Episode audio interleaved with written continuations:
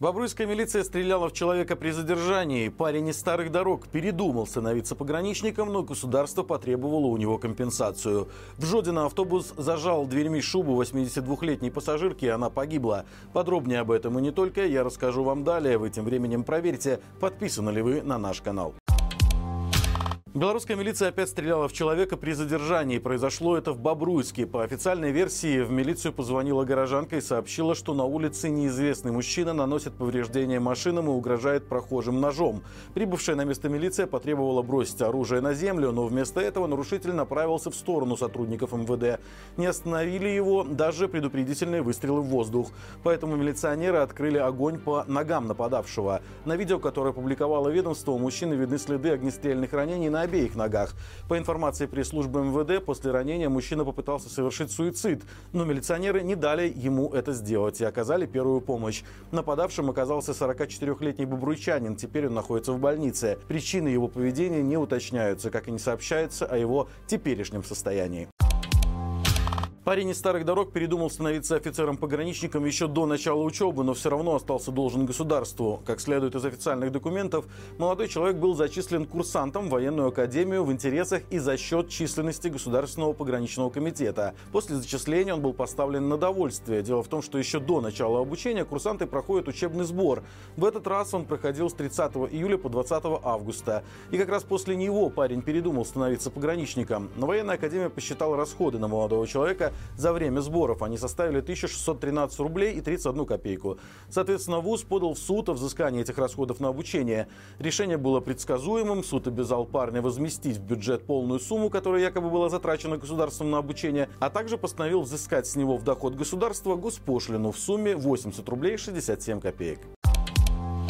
В Жодино автобус зажал дверьми шубу 82-летней пассажирки. Она погибла. Трагедия произошла в рейсовом автобусе маршрута номер 4. Женщина выходила из транспорта, когда ее шуба зажала дверь. Она попыталась вытянуть фрагмент одежды и упала под колеса.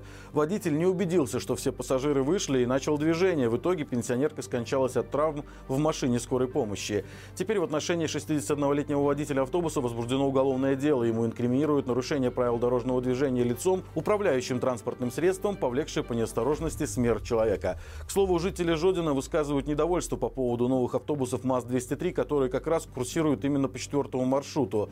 В газете «Исполкома» появилась статья, в которой пассажиры жалуются на холод в салоне и очень скользкий пол из-за намерзающего льда. Стоит отметить, что директор автопарка признал эту проблему и даже пообещал установить более мощные вентиляторы на печке автобуса, чтобы исправить ситуацию.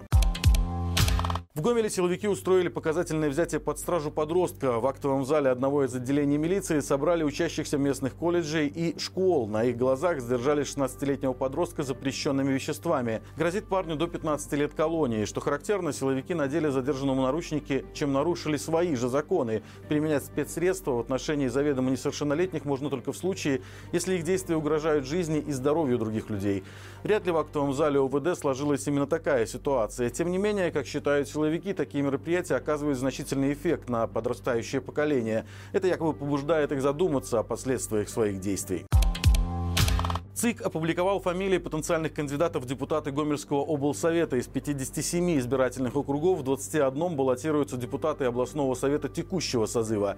Еще в двух действующие депутаты Гомельского горсовета. Многие из них за плечами имеют уже не одну депутатскую каденцию. Их суммарный депутатский стаж составляет почти 200 лет. Трое потенциальных кандидатов впервые получили депутатский мандат еще в далеком 2010 году. Для Олега Иванцова, Галины Терещенко и Олега Ядрицева новый депутатский срок может стать уже четвертым. Примечательно, что ни один из депутатов за прошедшие 14 лет не только не оставил депутатского кресла, но и не сменил место работы. В третий раз сесть в депутатское кресло намерены еще 9 человек. 9 действующих депутатов облсовета баллотируются во второй раз. Особо стоит отметить кандидатуру зампреда Гомельского горосполкома Елены Алексиной. Дело в том, что в текущей каденции она досрочно оставила сразу два депутатских кресла председателя Будокошлевского райсовета и депутата Гомельского облсовета. А в этот раз чиновница будет баллотироваться уже от Гомельского избирательного округа. Стоит ли говорить, что никаких весомых достижений в роли депутатов у этих старожилов найти не удалось? ТикТок, который рассказывает о работе губернатора Гродненской области Владимира Караника, опубликовали видео, которое вызвало бурное обсуждение. На нем показано, как у леса на корм диким животным выбрасывают гнилые фрукты и овощи. Этот ролик набрал более 2,5 миллионов просмотров. Продукцию привезли в грузовике с номером Гродненской области и вывернули из ящиков на снег. При опрокидывании тары выливалась мутная жидкость. Оказалось, что фрукты и овощи были с плесенью, а также подгнившие. Главный редактор канала Артем Турлай решил подождать, будут ли животные есть такое угощение угощения. Олени из леса действительно вышли, но к фруктам не подошли. Автор предположил, что животные побоялись это делать, однако некоторые комментаторы заявили, что парнокопытные просто не едят цитрусовых, а тем более настолько прогнивших. Также люди возмущались, что испорчено такое количество фруктов и овощей. И это все на сегодня. Напомню, по понедельникам на нашем канале выходит рубрика «Народ спросит», и новый выпуск уже опубликован. Обсудили с экспертами, действительно ли Лукашенко спас Беларусь от войны, какие неожиданности ждут режим в этом году и какова дальнейшая судьба детей Лукашенко. Ссылка, как всегда, в описании. Спасибо вам за лайки, комментарии и подписку. Именно благодаря вам нам удается доносить правду до большего числа жителей нашей страны. До встречи завтра и живи Беларусь!